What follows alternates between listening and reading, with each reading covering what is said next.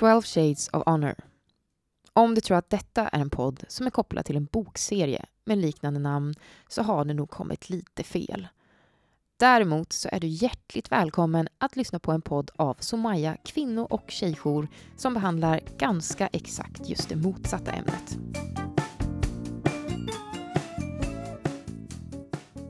Hur många utav oss har inte varit i en relation eller för den delen haft en polare som har varit i en relation där man hört eh, henne är ju så fin ändå. Alla vi gör misstag och alla har dåliga dagar. Och den där oron över att ha en vän som är i en relation där man som vän känner oh, i, ah, det där känns inte helt bra. Men å andra sidan, vad är egentligen en bra relation? Och hur stöttar man någon som kanske har hamnat i en destruktiv relation? I dagens avsnitt så kommer vi prata om relationer, men även olika former av våld. Jag sitter här idag med mina beatboxande och rappande kollegor Ilham och Sara för att prata om just detta. Jag brinner för det här permanent Aldrig för stunden naturlig bunden med kärlek som cement Bygger på grunden för allt skit som har hänt Det är min tur nu. Vilka Vinden har vänt. Jag, eh, eh, ja, mitt namn är Ilham och eh, har jobbat eh, på Somaya ganska många år. Vi pratade, sist jag var med så pratade vi lite om eh, ja, hur en kvinnojour fungerar.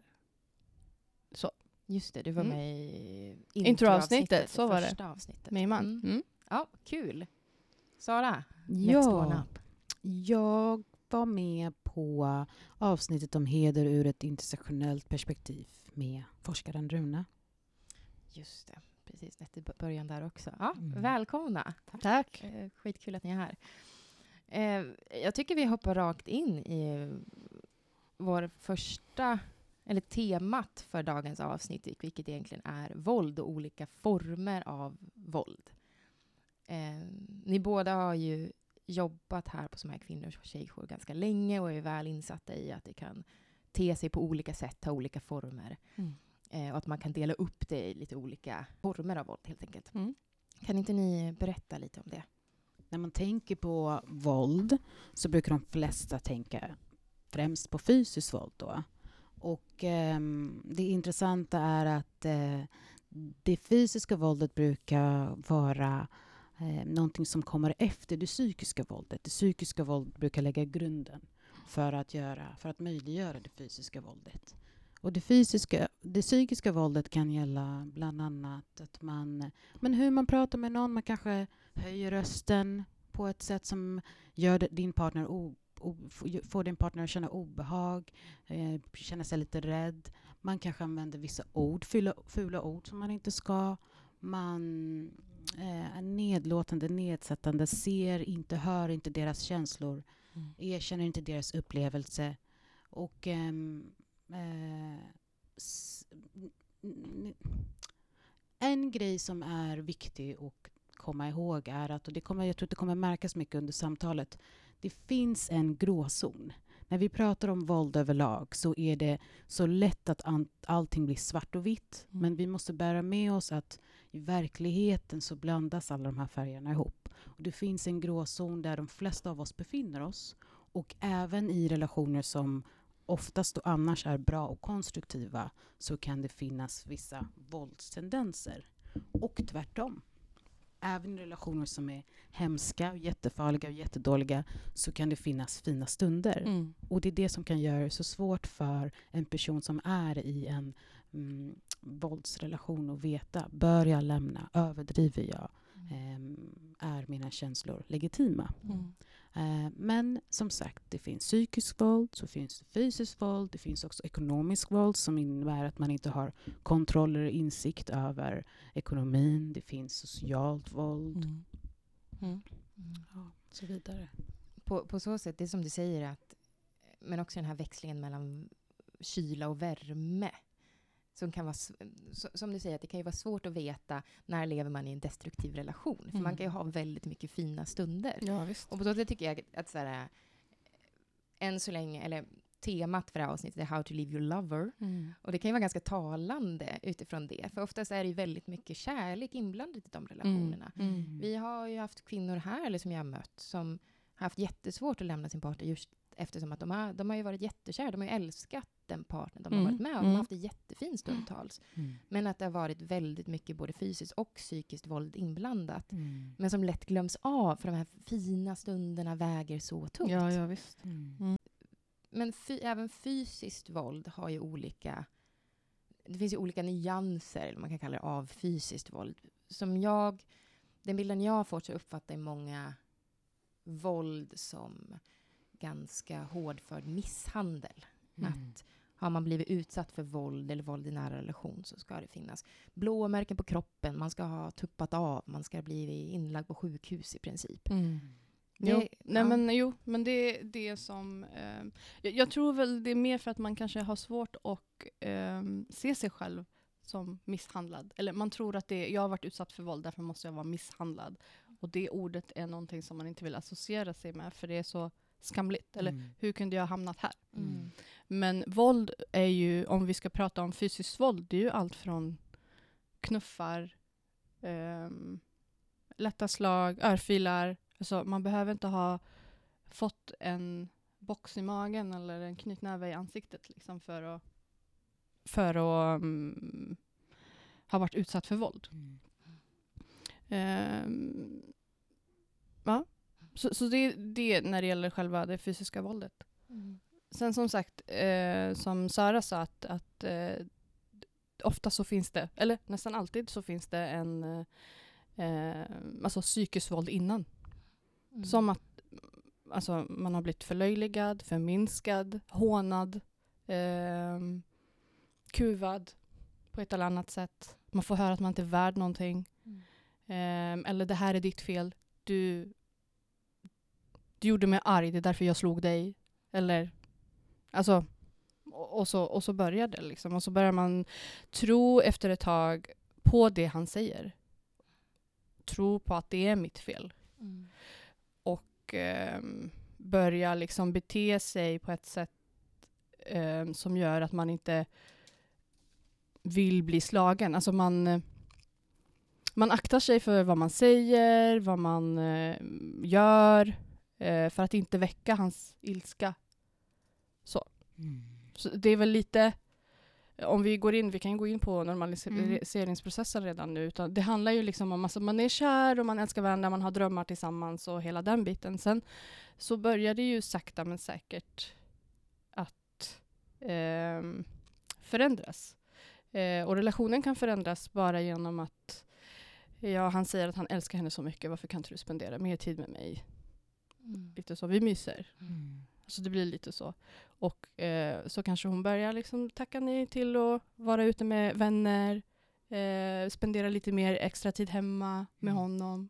Lite så. Börja isolera sig, men sakta men säkert. För att hon är kär och han, det han säger är ju inte dumt. Mm. Det är ju, inte, det är ju fullt naturligt. Liksom. Ja, nästa steg kan vara Ja, jo, men, nej, men exakt som du säger, det är ju Mm. mysigt. Mm. De vill liksom sitta hemma och kanske käka popcorn, kolla på en film. De har ju alla de här fina stunderna. Han uttrycker hur mycket han bryr sig om henne. Mm. Han vill spendera den här tiden henne. Hon känner sig uppskattad.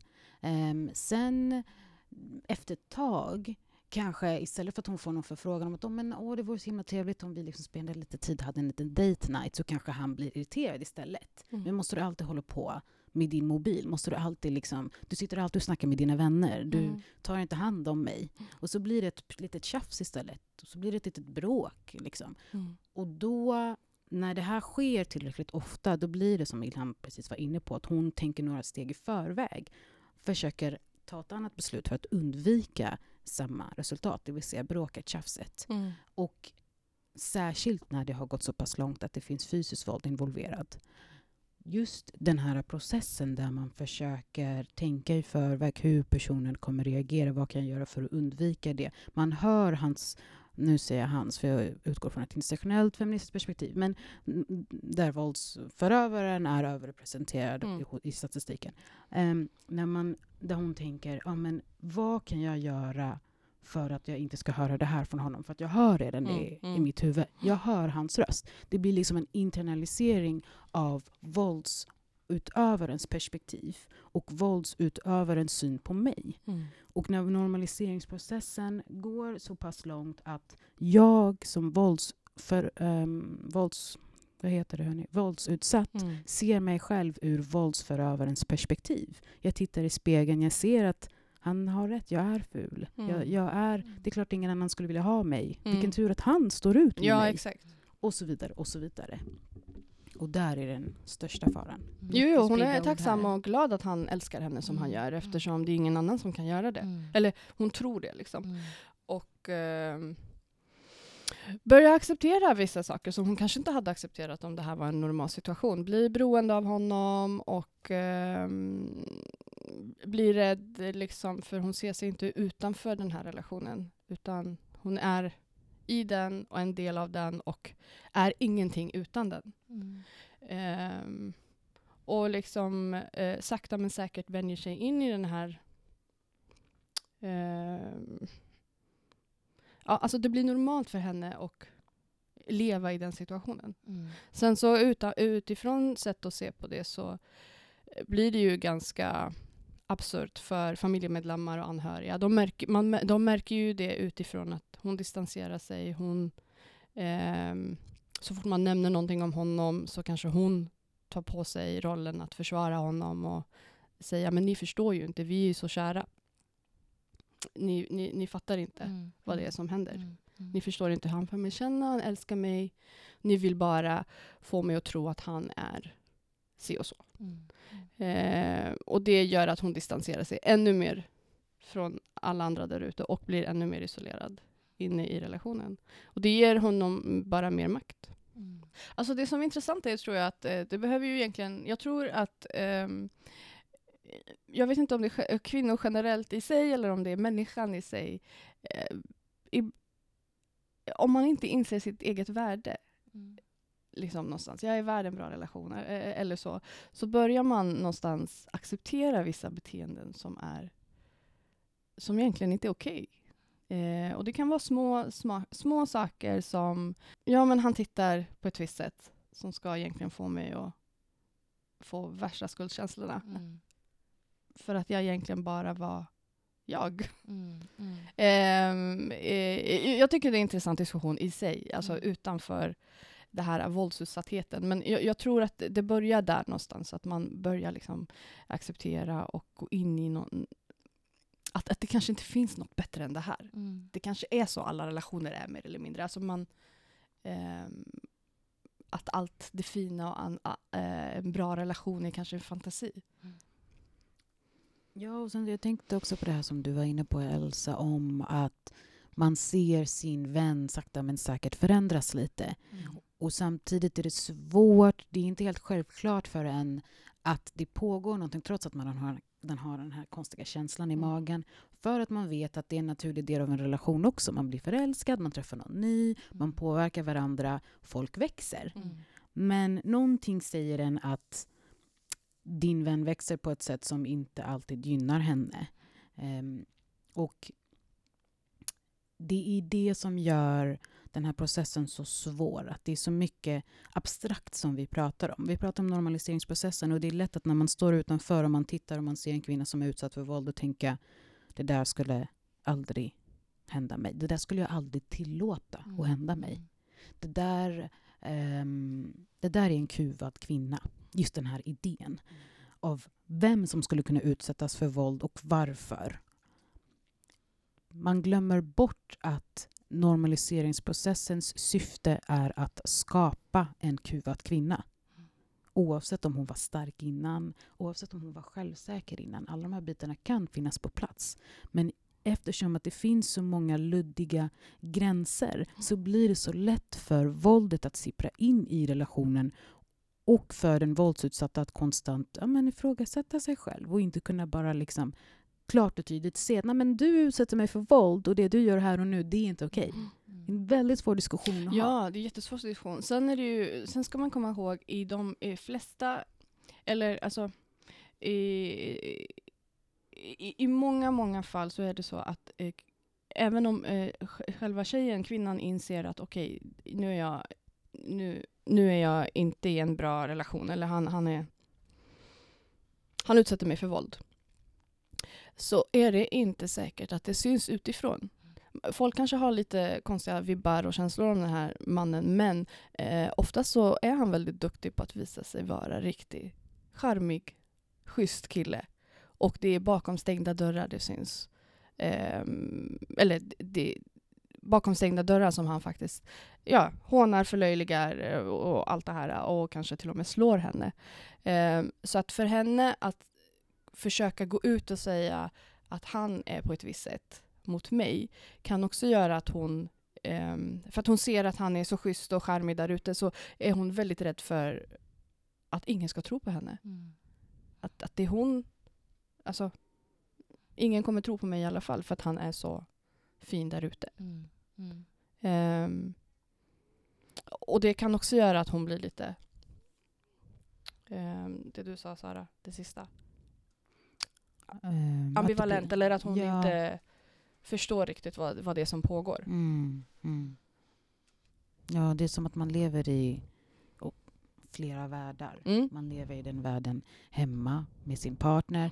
Även i den relationen så finns det flera världar. För Mm. det finns min partner när hen är fin och respektfull och kärleksfull. Så Mm. finns det min partner när hen är våldsam. Mm. Och sen så går jag ut från vår relation in i ett annat sammanhang med andra människor och där ska jag vara men en vanlig människa fast jag har alla de här känslorna och erfarenheterna som jag bär med mig. Mm. Och i mitt egna huvud så finns det en, en röst som säger men gud, det här känns inte bra, jag mår inte bra, jag är Mm. rädd. Men så finns en annan röst som säger men nu överdriver du, Mm. du är överkänslig. Mm. Du har triggat den här reaktionen hos honom. Och Mm. mest troligtvis är det hans röst som Mm. den våldsutsatta har Ja, internaliserat. och så har hon med sig en massa regler att förhålla sig till där ute. Liksom. Hon ska bete sig på ett visst sätt, hon ska känna på ett visst sätt, hon ska visa sig på ett visst sätt. Mm. Vi får ju jättemånga, alltså vi får många samtal från anhöriga också som behöver liksom råd och, mm, på hur de ska agera när de har en dotter, vän, syster som de tror är i en destruktiv relation. relation. Um, och alltså vårt alltså, rådet är som vi ofta gör, alltså självklart är alla relationer olika och så, alla situationer är olika, men eh, det som eh, absolut viktigaste är ju att visa, jag är här för dig. Jag förstår, alltså, eh, för, för oftast är det så att man är man i en sån relation så, och, och, och blir ifrågasatt, så det, det, det naturliga man gör är ju skydda sig själv och sin relation för alla andra. För man vill inte förlora den här mannen. Vi pratar om ja, män nu då, men man och kvinna. Så. Eh, men eh, för man vill, man vill inte förlora den här relationen, så då eh, hamnar man i försvar och eh, tror att Ehm, alla andra vill, eh, läm- eh, vill, att, ehm, vill få mig bort från min, min eh, kärlek. Men som vän, syster, anhörig så ska man... Eh, man ska, jag, jag tycker att man ska uttrycka sin oro. Det, det är viktigt. Eh, sen så kan man ju... Sen, be, sen behöver man förstå att eh, kvinnan behöver göra sin egen resa. Hon kommer inte lämna förrän hon är redo att lämna. Och ibland så lämnar hon, men det finns forskning som visar hon går tillbaka flera gånger innan hon verkligen bryter. Eh, och eh, som anhörig, det man kan göra är att visa, jag är här för dig. Jag ser att det här inte är bra, men jag är här för dig den dagen du behöver hjälp. Eh, sen så ska man nog försöka avhålla sig från att döma, kritisera eh, henne och inte lägga skulden och skammen på henne. Eh, för, det, för det får motsatt effekt. Förutom kärleken och, eh, och det här bandet man har med, med, med sin partner så, så är det ju så att eh, man, man kan lägga in så mycket andra saker i det, men om jag lämnar honom, hur ska han klara sig? Mm. Eh, om jag lämnar honom, eh, hur, ska jag, hur ska jag klara mig ekonomiskt? Hur ska barnen ha det om man har barn? Eh, också att, oh shit, nu kommer alla få veta att jag har valt en, en man som, eh, ja, som är våldsam. Alltså, det är både skuld och skam, men också eh, en beroende, att man är i en, en beroendeställning, både känslomässigt, men också kanske ekonomiskt. Och, andra faktorer som kommer in som gör att det är så svårt att klippa de här banden till den här mannen. Um, så att det, det, det, är inte så, det är inte lätt. Det är en jättesvår situation att befinna sig i. Men, men det går. Det går och, och tusentals kvinnor har gjort det. Mm. Och det finns hopp. Och man kommer att kunna ta sig ur det om man vill. Och behöver man skydd så finns det skydd. Och hjälp att få. Mm. Um, ja, och, du kommer bli, och, man kommer bli trodd. Mm. För det är väl den, den, många har den känslan att ingen kommer tro på mig. Mm. För varför stannade jag så länge i så fall? Mm. 10 år, 20 år kan man stanna i en relation och vara våldsutsatt. Och så vill man lämna så kan man ha den här känslan. Men, men jag stannade ju 20 år. Ingen kommer tro att jag blev misshandlad hela den här perioden. Mm. För att många som är i våldsamma relationer i någon form är ju, vill ju verkligen få det, eller den erfarenheten jag har är att de vill verkligen få det att funka. Mm. Särskilt om det där, om det finns barn inblandat, det är ju lätt att man står där vid sidan ja. och bara, men tänk på dina barn. Samtidigt bara, det, de... Å andra sidan är det så här, men de vill ju oftast att barnen ska ha två föräldrar. De lägger ner så mycket energi och vilja på att få den här relationen att fungera. För att, klart, det är idealet att man ska kunna leva i en relation till en partner och ha barn och att det är två bra föräldrar. Mm. Um, och det är väl oftast det som gör att vissa kvinnor inte är redo heller. Mm. Att man är villig att ge det till försök, även fast man själv råkar väldigt, väldigt illa ut. Så är man villig att ge det till försök för att det skulle vara så bra, det skulle vara så skönt om det funkade. Mm.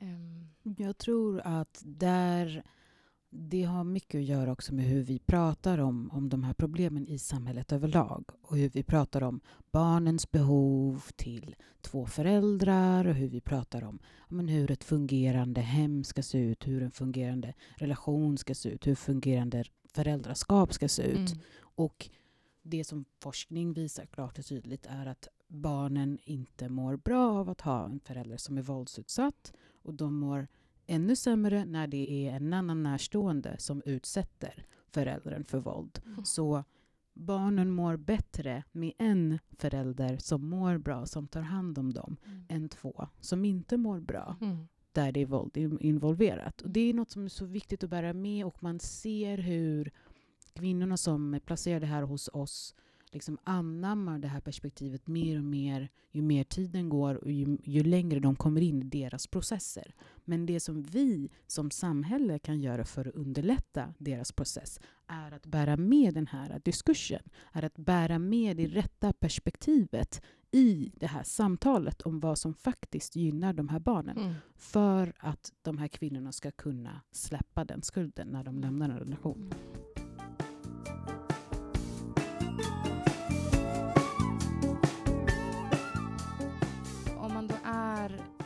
Våld, man är i en destruktiv relation, eh, var kan man få hjälp någonstans? Hur, hur, vem kontaktar man? Hur går man tillväga för att få skydd eller få hjälp eller kunna prata med någon?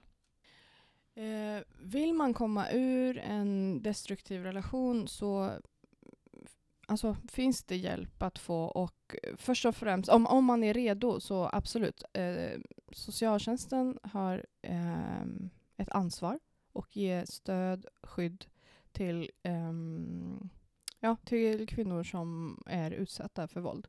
Så att socialtjänsten i den egna kommunen. Um, sen också kvinnojouren um, som finns i, i, i, närheten eller i den egna kommunen så, så, kan man ringa till en kvinnojour och få prata av sig om man behöver prata, om man behöver göra någon form av säkerhetsplanering, veta kanske hur, hur och när jag ska lämna, om det är så att det är en, en svår eh, säkerhetsläge, alltså att, att, det är näst, att det är liv och död. Att lämnar jag så kommer han kommer vara hemma, hittar han mig så kanske han dödar mig. Så att, eh, socialtjänsten har eh, det yttersta ansvaret att skydda. Eh, kvinnojourer är där för att stötta och skydda på uppdrag av socialtjänsten ganska ofta. Eh, sen finns det kvinnojourer som eh, också tar emot kvinnor ut, bara, bara, bara när kvinnan ringer. Um, men, um, och de kan man ju hitta, om man vill googla det, så kan man ju hitta uh, dem på både eh, uh, unison.se, så kan man få en lista, och um, också på rox.se, så finns det eh, en lista på olika kvinnojourer man kan få.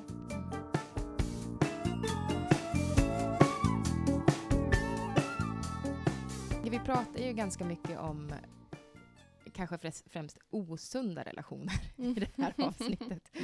Eh, genom, men vi har diskuterat normaliseringsprocessen, olika typer av våld, psykiskt, fysiskt och så vidare. Vad är då en sund relation? Eh, det skulle jag behöva veta också. De fl- flesta av oss skulle behöva veta vad jag är egentligen en sund relation. alltså jag har med Illa mig med en, eh, jag har ett papper med mig som jag har, um, alltså gud det är så svårt eh, som jag eh, har fått av någon för länge, länge, länge sedan. Och som faktiskt är väldigt bra beskrivning på eh, ja, en, en sund relation ska vara. Och, eh, och det är intressant för man eh, ser att ibland så kanske, aha, okej, eh, det här kanske jag ska jobba på i min relation. Så. Men hur som helst så är det eh, nu är den här ehm, väldigt mycket man-kvinna. Men jag, jag tror det, det är i alla partnerskap, hur de än ser ut, så gäller nog det här. Så att eh, lyssnar, lyssna till henne utan att kritisera. Stöttar, stödjer känslomässigt. Visar förståelse, respekterar åsikter. Stödjer hennes målsättning i livet. Eh, respekterar hennes rätt till egna känslor, aktiviteter, vänner och åsikter. Det låter väl... Eh, själv, är det självklart? rimligt. Det är Ja. rimligt. Ja, jättebra. Absolut. Det är rimligt. Sen står det så här. Eh, kommer gemensamt överens om en rättvis fördelning av sysslor. Tar gemensamma eh, familjebeslut. Också rimligt. Mm. Mm. Eh, bestämmer ekonomiska frågor tillsammans. Ser till att båda parter drar fördel av finansiella uppgörelser. Mm. Eh, söker en ömsesidig rättvis lösning på konflikter. Är villig att kompromissa. Accepterar förändringar.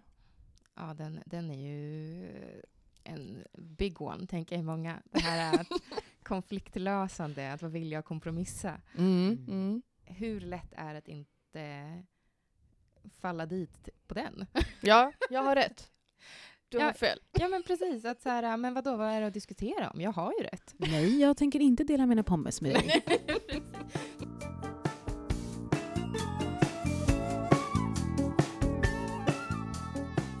Ja, eh, sen står det lite så här, tar ansvar för sig själv, medger fel, erkänner om misshandel har funnits i, ett, i, sitt, eget, i sitt förflutna.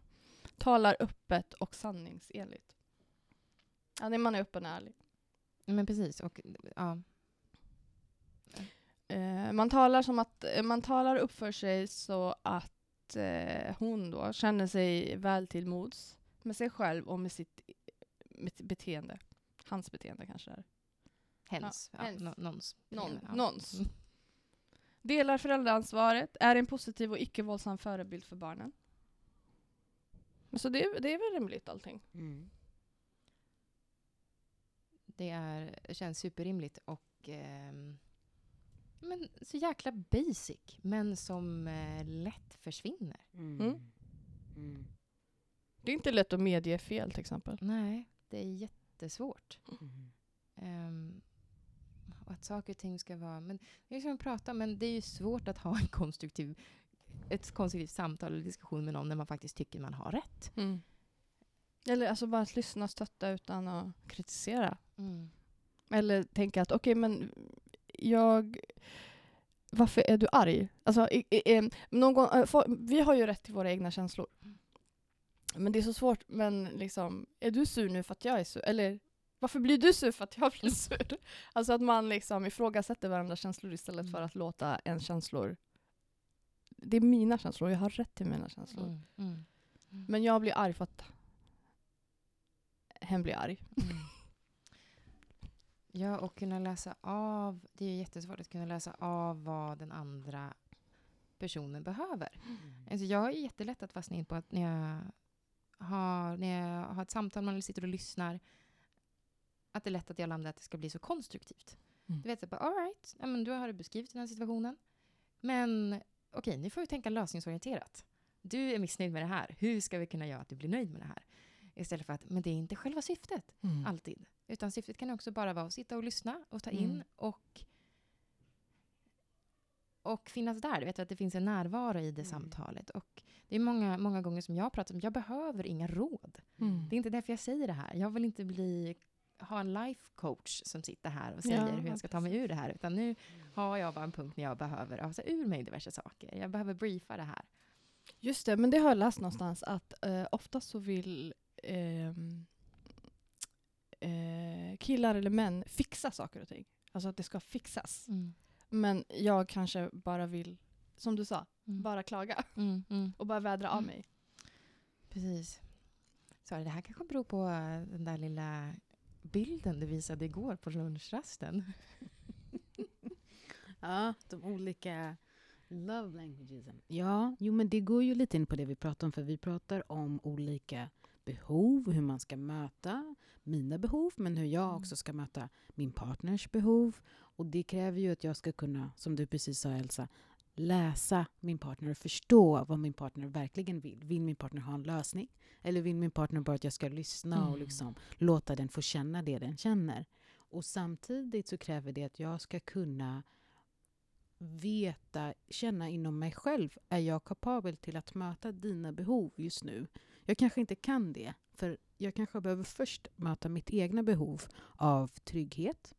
Till exempel om jag har en relation med en partner som är våldsam och säger du lyssnar inte på mig, du ser inte mig, och så slänger han om, omkring en massa saker ehm, och eh, för att visa att, den, att han inte känner sig sedd och jag behöver se honom. Då pratar han om sitt behov. Men jag kanske först och främst i den situationen behöver tänka på mitt behov av trygghet. Jag känner mig inte trygg just nu. För att du, på grund av sättet som du kommunicerar ditt Mm. behov. Och då kan det vara helt legitimt och relevant med, att, med det han säger, att jag inte möter hans behov. Mm. Men det är helt olegitimt legitimt med hur han säger det. Och då faller det tillbaka i den prioriteringsordningen där mitt fokus är mig själv och min trygghet. Det är sånt som är så svårt när man är i situationen. Och när vi pratar om det nu så låter det så enkelt. Men jag tänker att det är, mycket, det är ett samtal som man får ha med sig själv många gånger och, och känna efter. Men hur kändes det här samtalet? Eller hur, kändes, hur känns det för mig nu i den här relationen med min partner? Och bara hedra sin känsla, hedra sin magkänsla. En, I en sund relation så ska man ju kunna prata om de här sakerna och jobba sig igenom dem. Eh, jag tror inte att det finns liksom, färdiga relationer där allt är frid och fröjd. Och liksom, alla relationer är en utmaning och det krävs eh, att man jobbar på dem. Och eh, där är det ju viktigt att man lyssnar på sig själv, alltså lyssnar på sina egna känslor, vad som händer, vad är okej med, för mig och inte. Men sen också att man förmedlar det till sin partner att det här är okej, det här är inte okej. Det här känns tryggt, det här känns inte tryggt. Och pa- partnern är villig att ta emot det. Och så, så jobbar man sig framåt i den relationen och det är inte alltid det är lätt. Men, men eh, eh, jag tror absolut att om båda vill så kan, kan man komma och ha en riktigt bra relation. Men man måste vara öppen för att jobba med sig själv och i relationen. Och, eh, mitt favoritord, gränsdragningar. Att man ska känna till vilka gränser man har. Och, Så viktigt. ja, och sen prata om det här att ja, men, jag känner mig otrygg i den här situationen. Okej, men då är det liksom... Då ska inte vi befinna oss i det. Mm. Eller vi får ju arbeta med det på något sätt. Ja. Och, men, och så får man till svar att eh, partnern försöker förminska en känslor. Då är det en, en, en väldigt, väldigt stor röd flagga. Mm. Om, om, de, om de försöker förminska, förlöjliga, eh, men, det där var ju ingenting, vad menar du med det? Nu överdriver du. Allt det här, det är där alltså det börjar. Det, Mm. där är liksom... Mm. Och Ilham, där går du in på någonting som, eh, som är så stereotypiskt och klassiskt för vad specifikt kvinnor eh, får ut, utsättas för Mm. eh, av, eh, av män, av patriarkatet då. Och det är gaslighting. Mm. Gaslighting är just det här det du beskriver, där man mm, reagerar på ett sätt som uttrycker att eh, person, man osynliggör personens känslor, man Mm. förminskar dem och man Ehm, man mm, uttrycker i princip att den här personen är galen. Mm. Du är galen för att du känner så som du känner. Du är, mm, det är orimligt att du känner så som du känner. Mm. Och då börjar man tvivla på sig själv och då är man tillbaka där igen. Ehm, så att, eh, det är ett tips som jag har. Googla gaslighting och läs, läs om det. Mm. Det, är, det är ett jättebra verktyg att ha koll på.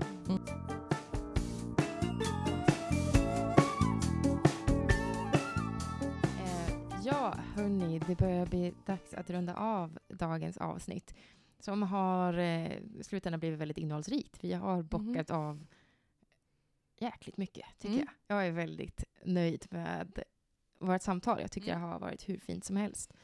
Vi kommer avsluta detta avsnitt med några rader som Ilham har skrivit, som hon kommer läsa upp. Det är inte ditt fel. Det är inte ditt fel. Hör på mig noga nu. Det är inte ditt fel. Det är inte ditt fel att han förlöjligar dig, hånar dig, slår dig. Du är inte galen. Du älskar honom. Det är okej. Men du behöver inte acceptera situationen som den är.